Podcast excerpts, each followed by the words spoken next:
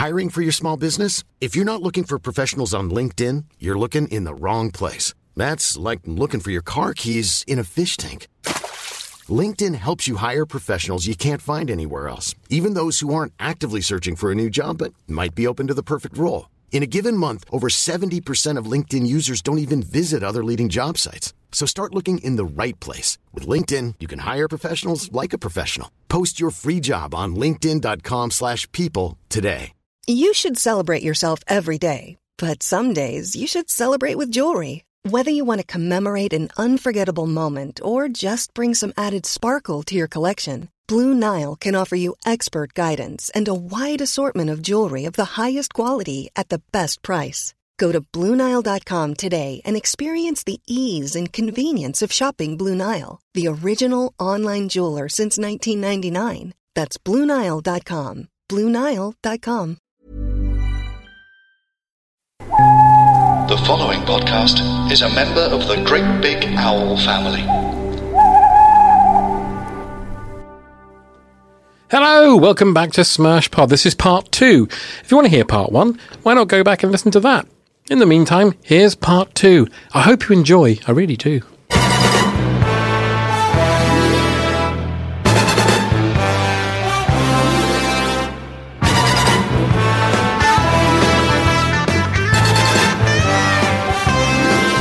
I, love this scene because this is this is um, Roger of the Spy Who Loved Me. I think creeping out slightly, you know, with the "Speak now or forever hold your peace."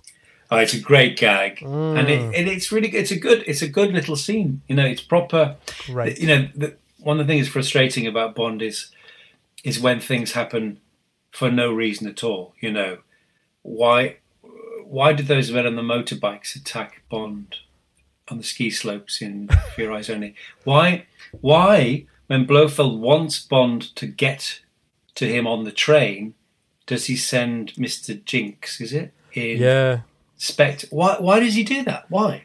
And I, I really don't like that. But this is a little scene where Bond needs in, proper information, and he he uses his expertise, he uses his reputation, and then he literally turns the tables, turns the gun onto Lazar, and it's funny and it's good. It's it's a very nice great dialogue as well when he says that Hmm. uh, it's strictly confidential, and he says like a doctor or a priest with the penitent. Mm. Oh, I love that.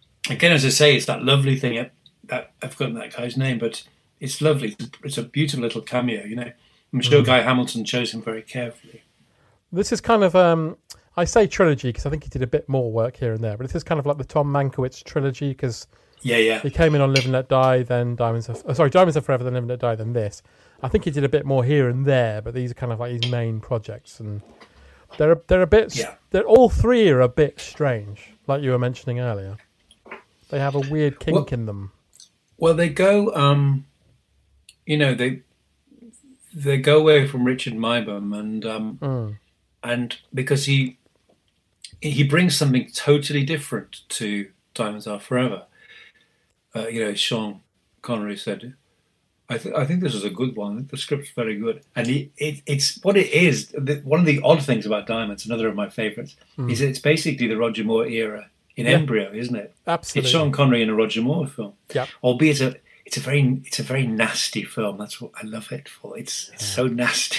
but it is I mean he's he's having Connery's having a ball. I can't bear him in You Only Live Twice because he's clearly bored to tears. Yeah.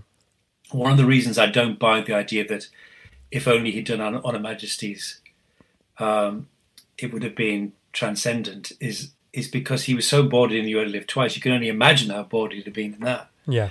Um, but in Diamonds, he's having a ball, Mm. and he- it's it's it's it's infectious. His enthusiasm and his sense of fun is infectious, and and the whole script is so campy like that and so curious. And then Mankiewicz takes up through through into uh, into Live and Let Die, and I think and then by his own admission, is sort of slightly written out uh, for Golden Gun, and then he does come back and polishes Richard Maibaum's script, doesn't he? But Yeah. uh, it's it's um you know thematically there's a lot of interesting as you say it's it's kinky stuff it's it's weird it's Yeah. weird Yeah. they're all they're all interestingly essentially plotless the the whole thing with the cassette recording in diamonds is is pointless. Live and Let Die is about heroin smuggling. What? Yeah, What yeah. is that? It's nothing. And Golden Gun, as I say, should be about just Bond and Scaramanga, but there's another thing. So I don't think that's his. Those bits aren't his strong points. His strong points are brilliant set pieces, fantastic dialogue, and really kind of outre little characters And gags. You know, I think like- he's very good at gags. and gags. Oh yes, he's a very very funny man. Yeah, he's a massive hero man. 'cause my favourite film ever is Superman the movie, and I think Oh without, well, without yeah, him, yeah, yeah. it would have been No, I mean you can. All those gags are there, are his, aren't they? Just Oh. it's so in his style. Lex Luthor is a Bond villain. Yeah, yeah. And, I uh, mean, he's um, he's the Bond villain we were always denied, isn't he? Absolutely. Oh, Is that how you get your kicks, Luthor? By planning the deaths of innocent people? No, by causing the deaths of innocent people. I'm just that, that gag, the gag where Miss Teschmacher says, "My mum lives there," and he looks at his watch. Hackensack, New Hackensack, New Jersey. Jersey, yeah. Looks Mm. at his watch, shakes his head. Brilliant. Um, so Blackstown, Lutherville, Otisburg, Otisburg. Chapter and verse. amazing. It's just an itty bitty little place. Um, so, uh, so from here he finds out that the, uh, the the transaction happens at the casino. So he he heads over. Well, not a casino. It's like a kind of games thing. It looks like they're all playing Boggle. Yes. And he follows the, the, the courier back to the hotel, and this is where we get Maud Adams as uh, Andrea Anders. And this is where he physically assaults her as she comes out of the shower. yes, it's um, it's a tough watch, isn't it? As No, Pierce Brosnan because, would uh, say, not our finest hour. he's he's just sort of ogling her through the shower. It's really And unpleasant. Orders him out. It's very unpleasant. You it doesn't that. suit him. He does it again in View to a Kill, though. He turns yes, but he has an excuse then. He said he had an excuse that his mind was going. Not And- Roger, James Bond. James Bond. And he was also a, he was also a journalist from the Financial Times, and that's what they do. Oh, that's right. Yes, well, that is probably what they do. He probably is. Um, um, yes, yes, and she's well, she's uh, she's Scaramanga's girlfriend. And he, slut, he tries to slut shame her, which is unbelievable. Mm. Says, And then she she vouchsafes the information that he only has sex with her before a kill, yeah." which which given that he doesn't do it very often means she's she's she's not having a very good time. Mean, she may as well be married to him. not that bad. Um, Uh, uh, but we also, before that, we met Britt Ekland as well as Mary Goodnight. Yes, yes. It's interesting, isn't it? Both the both the Bond girls, copyright, are Swedes, Mm-hmm. Yeah. which is a strange thing for man. It doesn't really fit the mix, isn't it? I don't. I mean, I, God bless her. I don't think Britt Ekland's very good. No, I don't think she is. and I think Mary Goodnight is is so should should be incredibly English. I think Mm. maybe not even British, just English. And it's there's something a bit odd Yeah. off about that casting. Whereas I think Maud Adams is great. I mean, she's she looks um she looks she's incredibly beautiful, and I think she, in a way that some fashions uh, date and others don't, she continues to look utterly spellbinding. Yes. She looks everything she wears is wonderful. She looks sort of like Faye Dunaway Yeah. and that big hat and stuff. Whereas, uh, and Barbara Bach's like that in Spy. She, everything she wears in that film still looks brilliant. It's never Yeah. really gone out of fashion. The photo of Faye You know, Dunaway the morning after the Oscars. Yeah. Yeah. Whereas some uh, others, um, I mean, I think Rog, Roger's stuff in this film is generally disappointing. I mean, obviously, it's, it's the much maligned safari suit, but Christopher Lee appears to be wearing a pair of NHS pajamas for a lot of it. And his tracksuit, I mean, he, he doesn't have to have a Nehru jacket, but it's it's a bit sort of, it's all a bit sort of um, Hasn't he got like a pair of gazelles on as well? Roger. Uh, Christopher, like What? he's going to go and do five aside on a Sunday. Oh yeah, oh that's good. That's the good bit. I that like tracksuit. No, but there's a very. This is a strange thing. And my dad um, bears more than a passing resemblance to Roger Moore, Hmm. and several times in the seventies was mistaken for it. This is absolutely true. I mean, you know, in Hartlepool's by the sea in the northeast by blind old ladies, yes, but he was mistaken for Roger Moore. But there's a and it, and in this film. Roger Moore really dresses the way my dad did at exactly the same time. and there's a, that bit of the boxing match when he when he reaches for the Solex agitator with his loafer Oh God, those and his shoes! sl- and his slacks. Yeah, Oh. it's just like my dad reaching for a packet of Bensons. I'm sorry, those shoes make me feel sick. Quite right. They're really unpleasant. Oh dear. Um, also, the, the weird thing about Anders is that when um, when um, she gives Bond the information about where to go, and, and Christopher Lee kills who, what turns out to be Gibson, the the Solex. Uh, Oh, yeah, yeah. Um, he returns to Anders to obviously engage in some form of intercourse, which involves sort of molesting her with a gun. Yes, yes. Um, that's that's Tom Mankiewicz, maybe. I think it might be. I think it might be. yes, but he's great. It's he, he's very um, he's at his most Dracula-like in those scenes. I think Christopher Lee had a very particular way of caressing his victims in in his Hammer movies, a sort of light kiss, Yeah, uh, which is very like that. I have to say that I love the bit when he kills Gibson, it's great, isn't it? um, but that that amazing close-up of Christopher Lee's eye bearing down, it's fantastic. Yeah, Um, and th- that's a really, again, it, this film is sort of halfway to being really strange. That's that's what's interesting about it. It's um, you know, and that whole neon lit Macau kind of atmosphere, the assassination through the billboard, uh, off from the opposite building, you know, and then Nick Nack turning up in his little bowler hat like a mini Oddjob. It's really weird, isn't Really it? weird, It's yeah. weird. the way it's Um, done as well, it just tracks him across those TVs and everything, and Yeah, yeah, it's very good. I, I think it's sort of it, you can imagine it. You know, if if the camera angles were more kind of crazed and Dutch angles and stuff, it would probably be more talked about as a sort of, you know, the famous assassination sequence or something like that. yeah. But it's not even the weirdest bit in the film, though, is it? No, and that's, that's coming up in a bit. Um, but yeah, so Bond's arrested because he's standing next to a corpse. Uh, and Nick Nack takes the agitator out of the wallet. He's arrested by Lieutenant Hip, yes, who I'm hoping his surname is To Be Square. Sorry.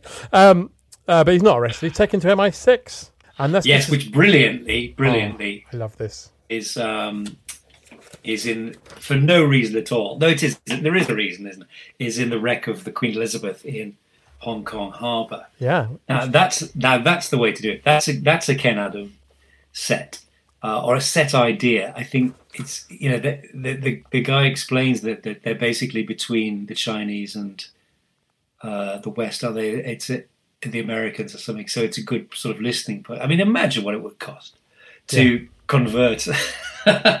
but what you get, and again, a sort of funhouse way, is all these crazy angles and all the floors are all uh, on the piss and everything. And um, it's a lovely idea. I remember being charmed by it as, as a kid because I remember the I remember it happening. I remember the Queen Elizabeth burning, and it was very current, you know. Um, but the, the, the but again, weirdly, it's infected by the by the brownness of the film because in order to be a wreck, it's a, the inside has to be sort of mucky. Uh, uh, uh, the wallpaper is peeling off and stuff like that. So even its sort of even its Ken Adam set is a bit a bit off. Yeah. which sort of maybe gives it a different kind of flavour. Do you think Bond must wonder sometimes that he's in some sort of version of the Truman Show because everywhere he goes, MI6 set up an office. Yeah, well, there's there's a you know that that, that great bit in um, the first Austin Powers about the Yeah, the the, the wives of the henchmen. Mm-hmm.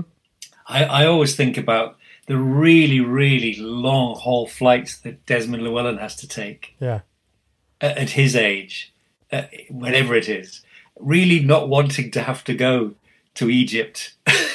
just just to for some reason supervise some training which they could do in Boreham Wood but you know you have to you have to take these things with a pinch of salt but also Bernard Lee at this point, as you say, he looks a bit sauced. I'd imagine that it must be quite tough in terms of coordination to stand up from your your desk and everything look that wonky. I don't know. Probably the only time in his life it looked correct. I imagine at the end of every day, he's kind of steered out of the gutters by a helper with a Yes. brush. yes, I'm afraid. So John Mills just t- told a, amazing stories about when they were making Dunkirk. I think I think Bernard Lee was so pissed he he couldn't come out of his trailer. He had to sort of he had to drag him out for that. There's a famous scene on the beach when they're praying, I think, and it's really brilliant. But he only got to he got it by sort of punching him into doing it. Oh my god, Shame. that is a shame. He was fantastic. He was, and and I'm sure you're a great devotee of talking pictures TV, but uh, you you see Bernard Lee. I watched a, a film from the 30s the other day where he's basically the juvenile lead, and it's just extraordinary to see him young. I mean, he was never young because he has that kind of face, but you know, just unboozed and untrammeled by the years. It's it's an extraordinary sight. I mean, even the third man, he looks quite like a young. Yeah, man. yeah. Oh, he's so good. He was so good. Um, but it, as it, as I say, it turns out that the man that was assassinated was Gibson, and um, as you said earlier, Q's. Li- I mean, sorry, M is livid. Yeah, for some reason. He basically calls them both useless. Lieutenant Hip and James Bond. Yes. Yeah. But they've got a lead because there's a rich businessman called Hai Fat, and Bond reckons he's the only man who could pay to have that assassination made. So he's got a plan because no one knows what Scaramanga looks like. So hey, why don't I go there with a false nipple and pretend to be him? Yes. But little does he know. Scaramanga's already there watching him, isn't he? I love that. It's always bothered me, even as an eight-year-old kid, that when he's finished his mission, he flicks his his false tit into the bushes before getting into the car. Yeah. Um, and not only is Q department, Q division gone to a lot of expense making that superfluous p- papilla, but also he might need it again. He's going back for dinner. What if Yeah. Hai Fat Hai Fat says to his to his henchman, "Show us your tit." Scaramanga. he, and then what would he do? It's, it's have what, to draw one on with a pencil. it's what Hannibal used to do in the A Team all the time. He'd walk out of the room in the disguise and just take it off immediately. Don't mention the 18. don't don't sully this conversation. I'm sorry, I'm very sorry. But also, when he goes to um, Hai Fat's mansion, which by the way looks like it's from Chessington World of Adventures, I think it was, yeah. yeah, he meets. Because you say Grizzlyland. Mm, he does, doesn't he? we meet Chew Mee. That's a good one. I like that. I can Yeah. live with that. I can live with Chew Mee. Yes. She's completely naked and you can see everything. Yes, in the pool. There's that. Oh. Yes, yes. Yeah, there's a there's a few there's a few sort of sort of Fu Manchu like puns going on there which um, which haven't haven't dated very well, I have to say. Yeah, it's very often Um, Powers as well. Chew Mee. Yeah. Uh, and then Hai Fat is, well, he regards Scaramanga as a paid employee, which doesn't go down well, does it? No, it's the first time. It's the first slight. Yes, I was I was a bit confused about what was going on at this point about the Solex agitator and everything. Again, it's sort of it's slightly spoiling everyone's fun because it's it's a bit of an undigestible plot. Um, I like the bit with um, Knack as the uh, as the sort of uh, s- statue with the trident. It's, it's strangely scary. It that. feels like a Ken Um, Russell bit. That it's just like Yes. Although again, I, you, you have to think how long has he been standing there? yeah. Like the sumo wrestlers who are waiting to attack Bond. How long have they been waiting? What No wonder they're crying. Stuck in traffic. Also, I, going back a bit, I love the bit when he's talking to Hai Fat and he's basically like going, "Hey, that James Bond, he's really good. You should watch out for him. Yeah, I know. He's it's, it's quite meta again, isn't it? He's Yeah. really trying to big himself up. He's amazing. I've never heard of it. Really? He's awesome." Uh, but, yeah, so he gets knocked out and then he wakes up at a Hai Fat's fighting school. yeah, this is one of those annoying bits Hmm. where just just for this, basically, in order to have a kung fu, long, long kung fu sequence, uh, he he doesn't want Bond killed on his own property. He sends him to be pampered at a karate school for about a day. And again, like we've got a scene we don't see where someone's undressed Bond and dressed him again while he's unconscious. Yes, yes. Happens a lot. That was knickknack. That was knickknack. Yeah. Paddy whack.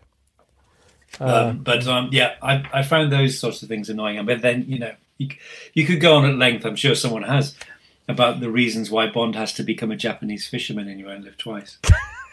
It's never clear. these- well, it's clear in the book because he Hmm. goes undercover for months. In the film, however, not so clear. no. And he's really grumpy about it until he's, he realizes he's going to have an attractive wife, and then he's quite happy about Yeah, it. yeah, yeah. That's Um, miserable. That is. But long story short, he escapes the fighting school, and then we get the exciting sight once again of Sheriff J.W. Pepper.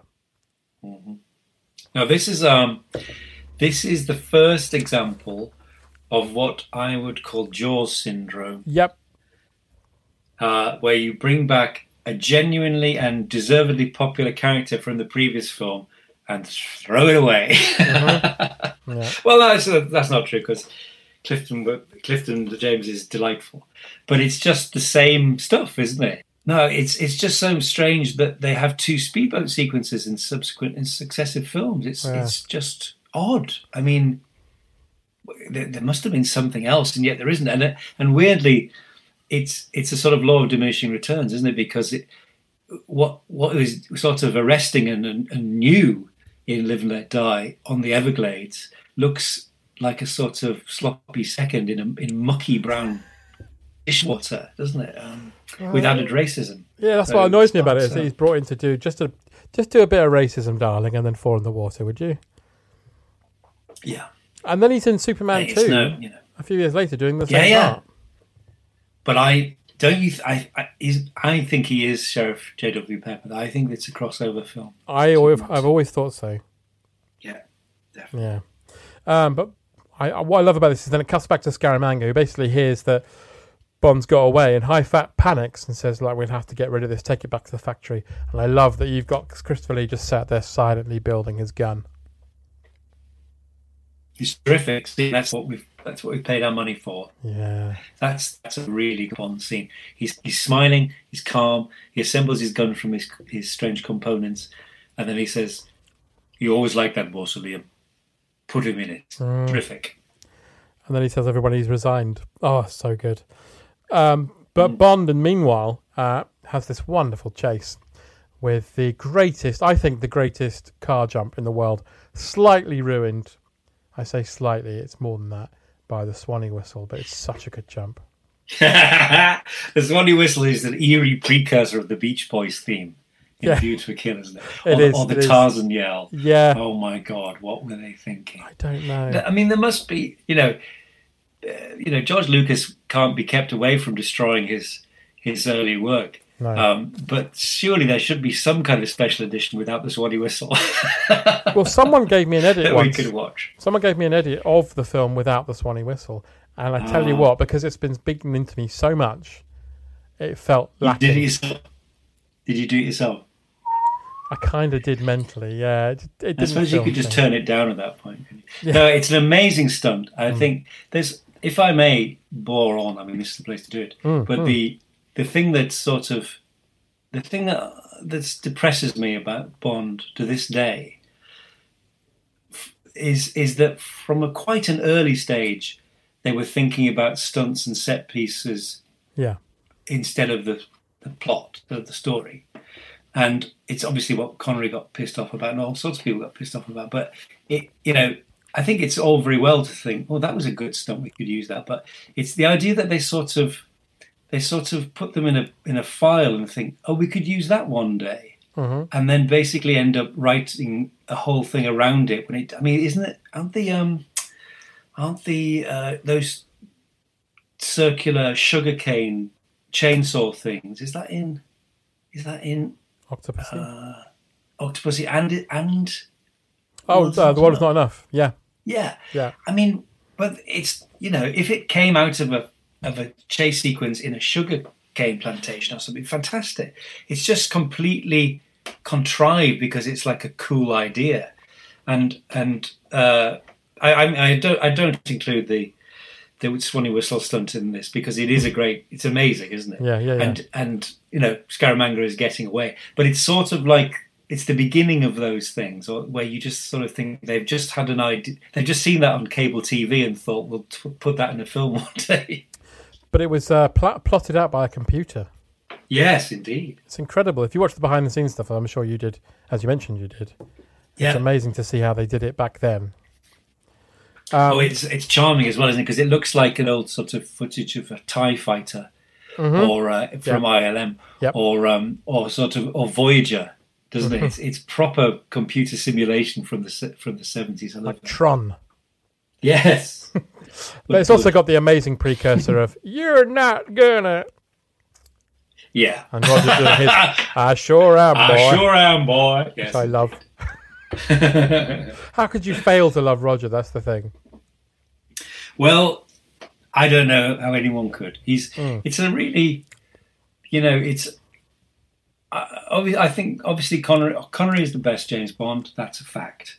Um, but the fact that Roger Moore could could make an entirely um, rival and equally successful interpretation is genuinely incredible. Uh, and to do it with such elan and uh, he's such a wonderful, charming presence, isn't he? Yes. Uh, He, he, wanted his his autobiography was called "My Word Is My Bond" or something, but he wanted to call it "Lucky Bastard," and that's just so perfectly him, isn't it? No one has a bad word to say about it. No. he was just a delightful man No, you know, absolutely. caring, loyal, very funny, very generous, incredibly self-deprecating. I mean, it's just it's it's everything you want in a leading man, isn't it? He's, I mean, we'll come on to this, but um, I I think where Bond should go next, especially because the world is in such a terrifying state, is to be more Rog. Yeah, I. Uh, that doesn't mean it has to have swanny whistles, no. but to be lighter and more escapist is where I think it should go. Mm-hmm. But who is the Roger Moore du jour? That is a big question. Face those Twitter notifications? Forgot to watch anything but Netflix? Dreading the video conference small talk at 9? You need a news vitamin, you know. You need the Smart 7. It's a brand new daily podcast that puts your brain into gear. Everything you need to know in less than seven minutes. You need the smarts? Hey, we got the smarts. The Smart 7 every weekday at 7 a.m. Available right now on Spotify and all the usual places.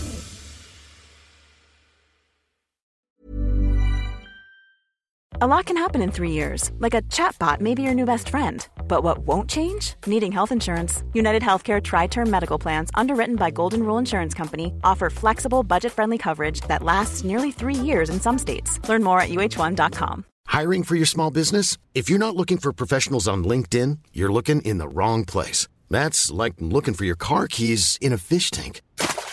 LinkedIn helps you hire professionals you can't find anywhere else, even those who aren't actively searching for a new job but might be open to the perfect role. In a given month, over 70% of LinkedIn users don't even visit other leading job sites. So start looking in the right place. With LinkedIn, you can hire professionals like a professional. Post your free job on linkedin.com/people slash people today. Even on a budget, quality is non-negotiable. That's why Quince is the place to score high-end essentials at 50 to 80% less than similar brands. Get your hands on buttery soft cashmere sweaters from just 60 bucks, Italian leather jackets, and so much more. And the best part about Quince, they exclusively partner with factories committed to safe, ethical, and responsible manufacturing. Elevate your style without the elevated price tag with Quince. Go to quince.com slash upgrade for free shipping and 365-day returns.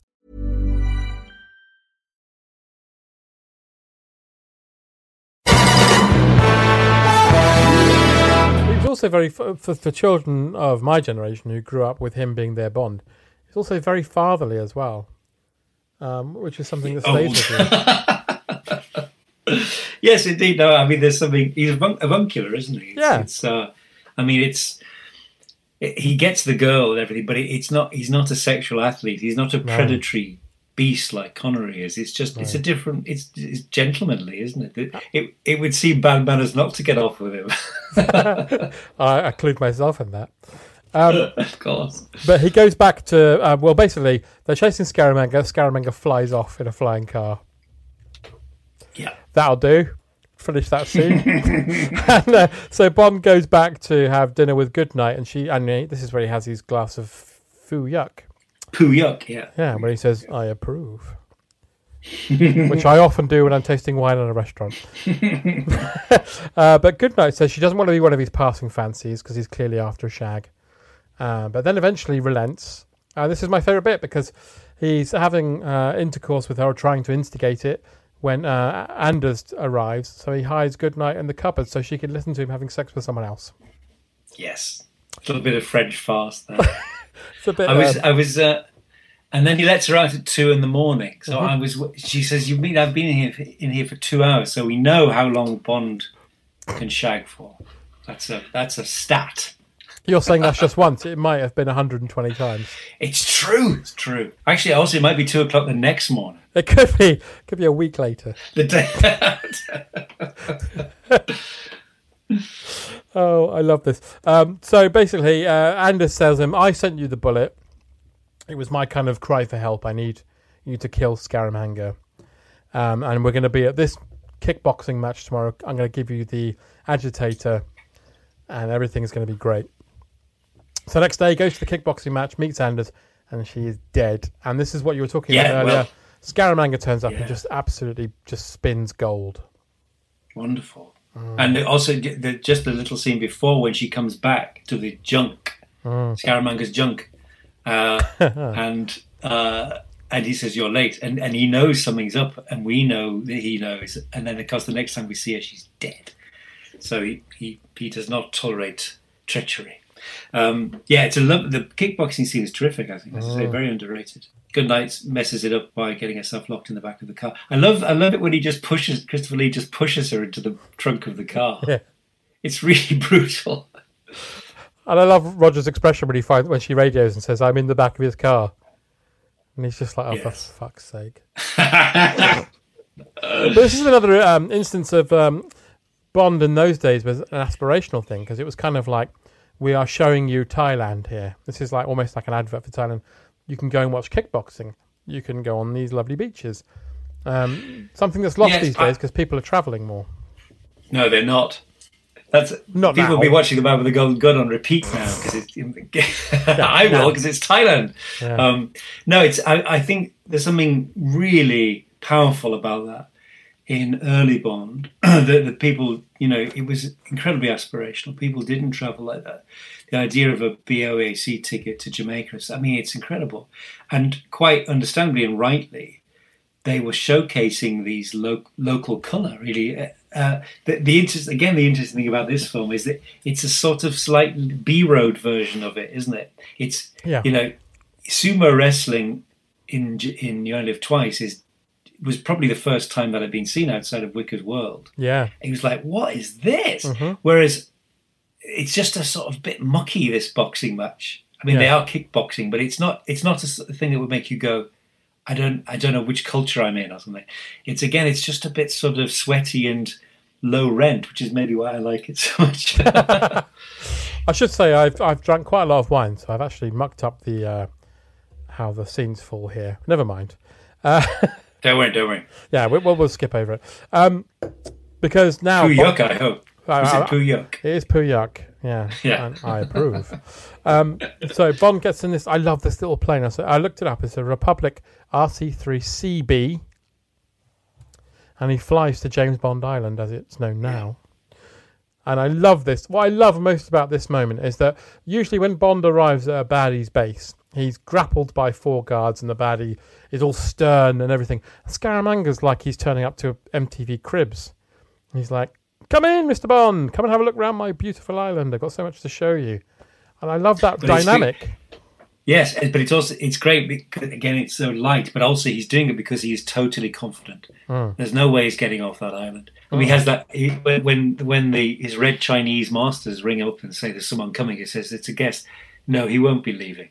That's Yes, wonderful. yes, yes. And so he does it. He has the he has the super super confidence of a man who knows it's going to go his way. So he, as all good villains uh, should be, he's he's magnanimous. He's a generous host because because he's he's sort of fattening the calf, isn't it? He's giving Yeah. him one last hurrah, and because he genuinely respects him, and we are the best, Mister Bond, and so he wants to wants to kill him in a duel in order to be the crowning glory of his career. Another like- echo of uh, Goldfinger, actually, a sort of Yeah. artistic moment for crime. I'd also like that to be my toast from now on. From now on, sorry, just hold up a glass and say, "We are the best." You, you're very welcome to do that. I'm gonna. no one's going to stop you. No, absolutely. I think it's quite morale boosting. Uh, but yeah, that we have this one. And then here's an interesting thing. And then, Hmm, of course, we get the first appearance of there's a useful four letter word and you're full of it, which, of course, is reprised in The Living Daylights. Hmm. It is. Yeah, Recycling their own gags. I like it when they do that though. uh, but the dinner scene is absolutely wonderful, and um, Coogan and Brydon did it again brilliantly in the trip. But I absolutely love the exchange here about "Come, come, Mister Do you know, I've not seen that. Which one is that? Oh, it's in the first, very first series. Is it? They God, they basically they basically parrot this scene pretty much word for word. Come, come, Mr. Bond. Come, come, Mr. Bond. You get just as much pleasure from killing as I do. That was the All right, worst. okay, all right. This, this is it. This is it. Come, come, Mr. Bond. You get just as much pleasure from killing as I do. Come, come, Mr. Bond. You get just as much pleasure from killing as I do. Fucking yeah. No, you went up at the end, like you, Yes. like you watch Did you Australian see what I did on my face? Come, come, Mr. Bond. You get just as much pleasure from killing as I do. Come, come, Mr. Bond. You derive just as much pleasure from killing as I do. When I kill, I kill for Queen and country. Though I admit, killing you. I like I like the fact that Roger finishes his lunch, which shows also great confidence. You know, he's not going to be frightened into it. I was just going to say that. Yeah. Bond's equally it- confident that he'll get off the island. Well, there we are. Yes, indeed. Uh, uh, but again, there's a there's this sort of I suppose there's something small scale, isn't there? The the there's just the four, just the three of them at the, at the lunch table, um, whereas something it's, uh, equivalent scene, which is Doctor No, of course, is surrounded by all that uh, rock and chrome and everything, and it's it's just a bit. But then there's, again, there's something quite d- domestic about it. The fact that with the laser thing, he blows up, he blow Scaramanga blows up the plane, and then Yeah. the gong sounds, and he goes lunch. Yeah, so That's good. great. And what I love is, is perhaps feeding into Scaramanga's sense of confidence is that perhaps he's overconfident because when he starts the duel and then get, takes Bond into that particular funhouse and Nick Nack works all the gadgets, Bond is a step ahead of him because he's foolishly put a mannequin that looks exactly like him in the room. Um, Yeah, it's good, that isn't it? Oh, I love it. I, I mean, that's very neat. I like that. I know it's coming every time, but I bloody love it. the, but, the, but here's, a, here's the it's those scenes we never see. At some point, Roger has to knock that dummy over Mm-hmm. and get that suit on. When is it? He does that very quickly.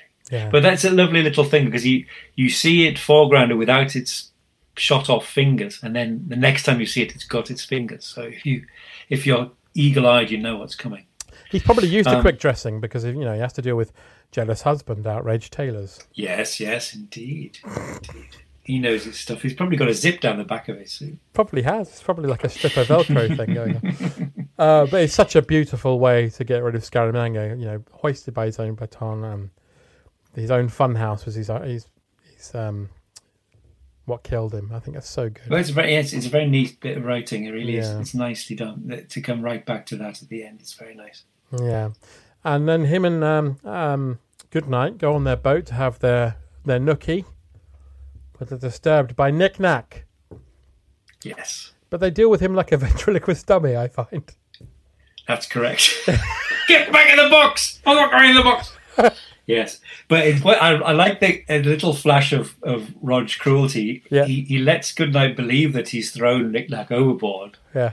but then of course the last shot is is poor Hervé up in the rigging, looking very pissed off. He- He's he's genuinely pissed off because he doesn't get the island. Bond's blown it up. Yeah. It's not fair. It's really not fair because he. But I suppose he will inherit Scaramanga's money. Yeah. Maybe there's there's a little mini sequel, gen, a mini, genuinely mini sequel. Do you know uh, uh, Tom Mankiewicz originally called him Demitas? That's Ah. rather good, isn't it? That is good. Because he was because he was French. Yeah. like. Did you know Roger hated him? Her they? Yeah. No, really? Yeah, because he was a he was like a shag monster. Yes, I know that. He was like a rat up a drain pipe, and uh, apparently he was always not very professional in terms of his behaviour. Oh dear. So Roger didn't like him very much. Found him very abrasive. dear. Oh my goodness, that's unusual for Roger. isn't? Well, Yeah, it is unusual for Roger. yes. Have you person- seen my dinner with Hervé? Yes. I haven't. I've only seen the trailer. I'd love to see. I, I'm intrigued by the recreation of the Golden Gun scenes as well. It just seems it seems extraordinary. Such a thing could have happened. I love it. I know. It's good. It's well worth watching. It's good. Mm. It's got Dinklage. It's going to be good. Yeah, yeah. Uh, but now we get the familiar trope of M ringing up to ask Bond going Yes. and uh, to speak to Goodnight. How Bond. does he get that number? I don't know. I guess they can use that. They can. They're the government. They've got everybody's number. Even even Scaramanga, whose whose identity is unknown. Even Scaramanga. Yes. Ex-directory, I guess. He probably rang up that hotel manager who knows Bond. Yes. have you got? Have you got a Commander Bond there? Yes. Oh, have you got um, Francisco Scaramanga's number? Let me check. Yes, I have. Uh, Bond says she's just coming, sir. Oh yes, yes. And so M has to listen to them having sex again. Yeah. This Good night. Good night. Good night. Good night, sir. Very neat. Very Oh, it's his lot in life to sit there listening to Bond have sex. it's happened to him more times than he can mention. That's why he turned to the bottle. Absolutely, you would, wouldn't you? you would, yes. Listening to Bond's, Bond's constant Mexican push-ups. But we've reached the end of the man with the golden Oh gun. no! I know. I know, isn't it sad? It went very quickly. It did, but I've got some quick-fire questions for you that can extend our conversation, mano a mano. Great. So, Mark, what's your favourite Bond film? My favourite Bond film, or the best Bond film? I think your favourite. Is that the next? Is that the next question? No, no, I'd say your favourite, your your personal. Oh, my favourite is On Her Majesty's Secret Service Uh-huh. by a country mile. Okay, and, and what, and what, in your opinion, is the least good Bond film? This is a tough one. Hmm. I love them all equally. Uh, no, I. Um, hmm. I think For Your Eyes Only is pretty dull. Mm-hmm.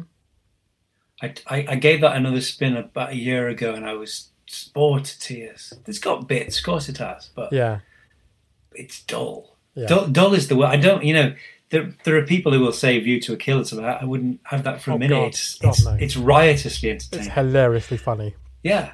Hmm. Um, uh, the world is not enough is cr- incredibly dull. Yeah, Dull, dull film. yeah, I'll take Die Another. I'd take Die Another Day over that anytime because absolutely. it's very entertaining. Yeah, It's World's Not Enough is so dull. Quantum of Solace, I have not seen since it came out, and I didn't like it at all. did you see Spectre? But I'd I'd be very interested to see. Yes, it is. Hmm. Of course, I saw it.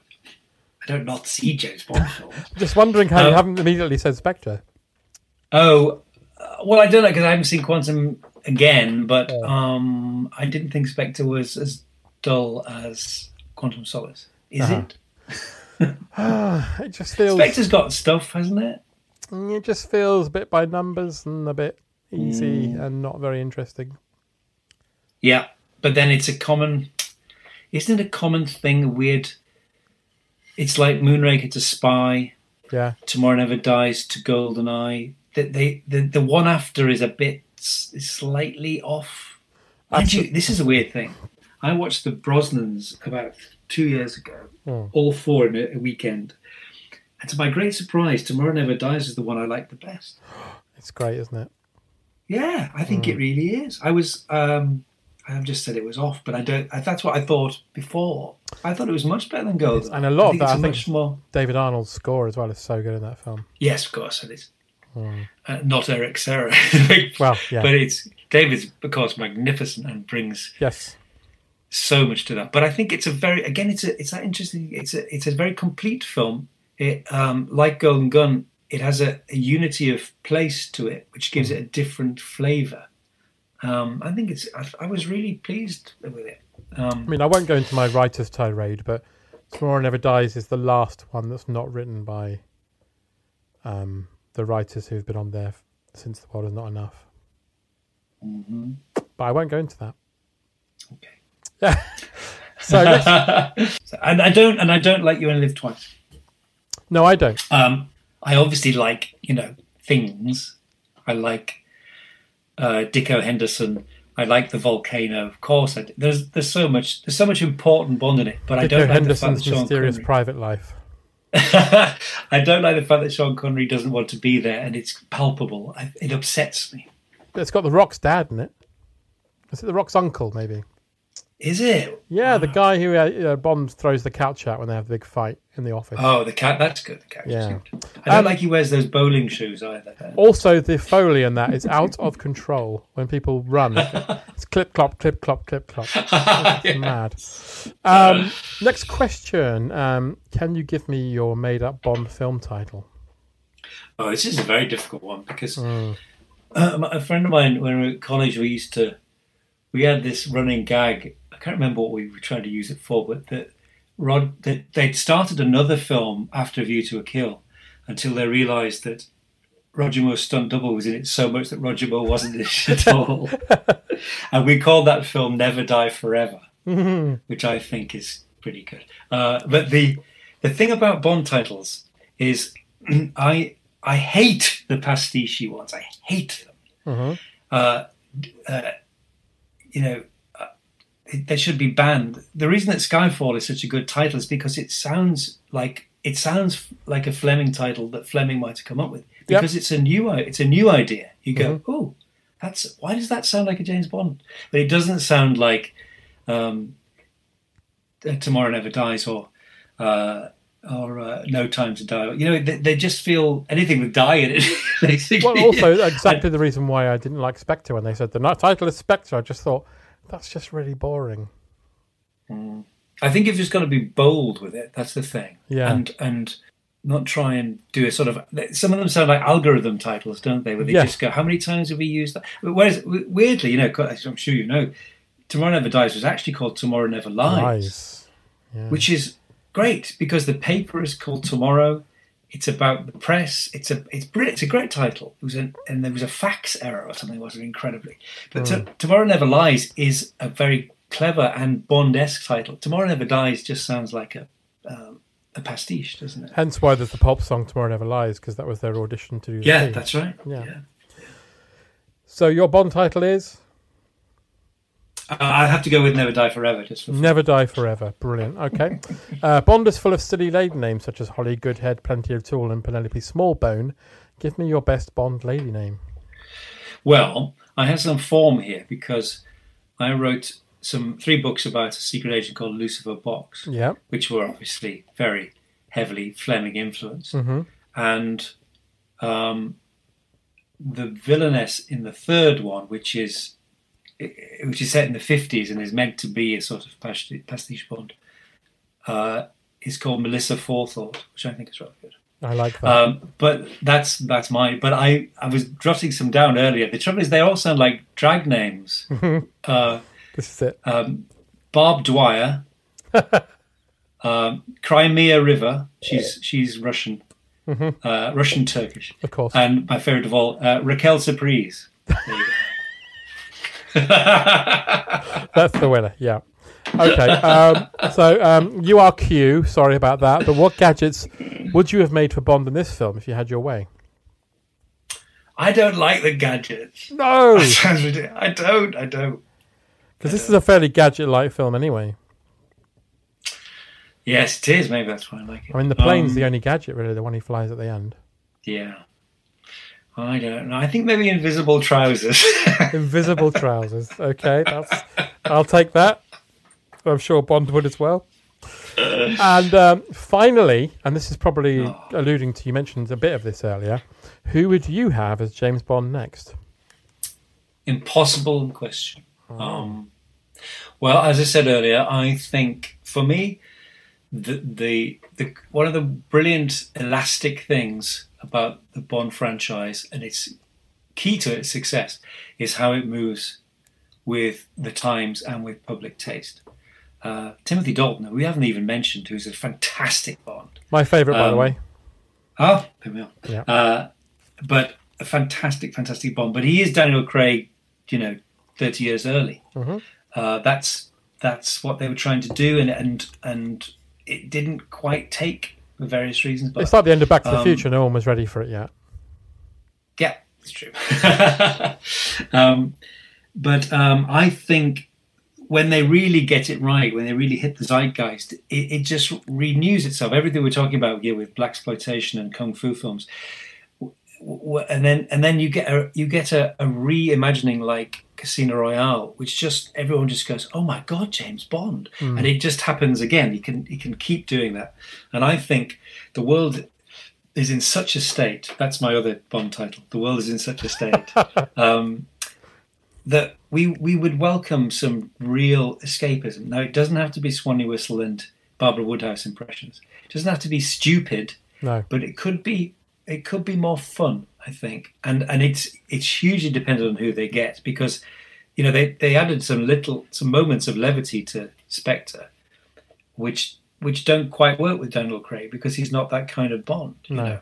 And uh, so I think what we're look, I would say what you're looking for is the Roger Moore du jour. I would dare to say, if it isn't an ancient cliche, it would be brilliant to find an unknown Mm. and essentially, you know, do a Connery on it.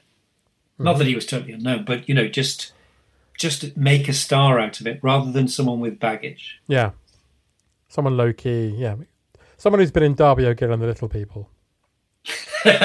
Du jour. Well, Disney might actually do a remake of Dar- Darby O'Gill for Disney Plus. No, well, whoever that is, it's a shoe in. Yeah, definitely. I mean, I don't. I think there are people who are you know, sometimes. Sometimes there's sort of two or three candidates, and sometimes there's just like Pierce Brosnan was. He absolutely had to be James Bond. Yeah. he was. He was so cruelly denied, but then of course it had to happen somehow or other. The universe had to be bent into the right shape because he he was born to do it. You know, so I think every now and then there are there are lots of potential candidates, and then suddenly it just coalesces around a, a person, doesn't it? Weirdly, bringing this perfectly full circle, because Roger Moore was going to do The Man with the Golden Gun in 1968 in Cambodia, Yeah. And the whole of Bond history would be totally rewritten. Wouldn't it? Yeah. Still mad about Roger Moore that he, when he did live and let die, he was in his, what, was in early 40s? Yeah, yeah. And he looks about 28 years old. Well, some might say that. Well, Mark, thank you so much for talking An about absolute pleasure. Yeah, it was lovely to have you on. And thank you so much. Thank you very much. Bye bye. Good night. Good night. Good night, good night. Sleep well,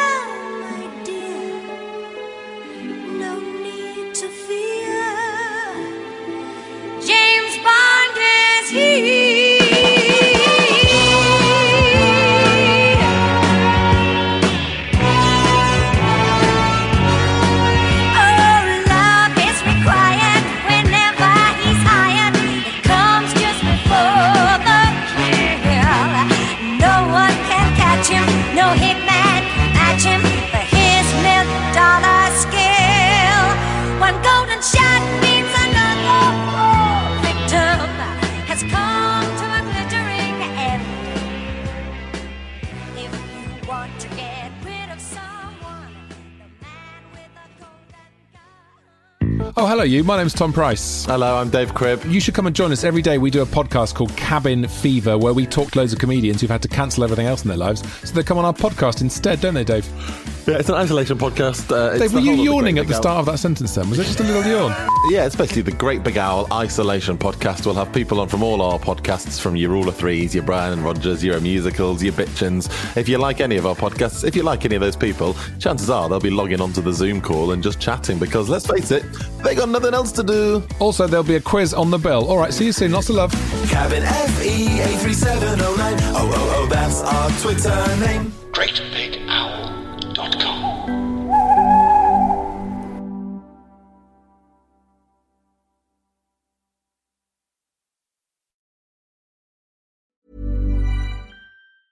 Hey, it's Danny Pellegrino from Everything Iconic.